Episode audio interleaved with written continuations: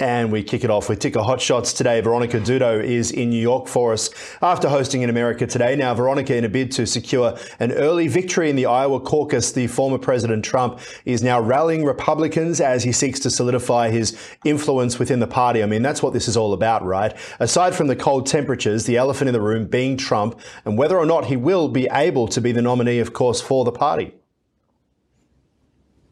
That's right. It's the first in the nation contest. All eyes are on Iowa. It's certainly interesting that a major storm is hitting the Hawkeye state, but of course, they're used to extreme temperatures there. A lot of people are saying the snow, the wind, the, the sleet, it will not stop them, that they want their voices to be heard. Yeah, it, it, really is an interesting one. Just give us an understanding of kind of what happens to here from here. Why is Iowa so important? We understand that the Trump strategy is really revolving around energizing his base, maintaining that strong presence in the crucial early states. But this is really the first time that they're pitted up against each other aside from seeing the polls. We are expecting Trump to sail through. But over recent days, polls showing Nikki Haley is starting to really build momentum. So, in recent years, we have seen a lot of contradictory polls, and we have even heard from voters themselves who have been growing frustrated, and they're saying that they answer the opposite of what they're going to vote in polls, that they're trolling the pollsters.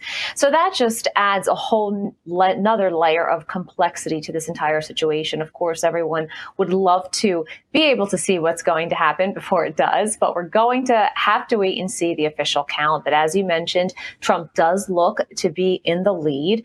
And of course, you're starting to tally up, you know, listening to Vivek Ramaswamy, he had uh, some 200 events that he held on the ground. Uh, Governor Ron DeSantis, Florida Governor Ron DeSantis, you know, he had uh, about a little bit less than than that, some 100. So they have been canvassing the state and that area, and they're certainly trying. Now, what's also interesting is that there have been on network television here in America some town halls and different events with yeah. the candidates. We could hear from former President Donald Trump. He said, you know, he does have a running mate in mind. So it sort of brings us to the second part to this as to would he be making his selection from some of the uh, other people that he's running against, or is he maybe contemplating yeah. somebody who's not in the race right now?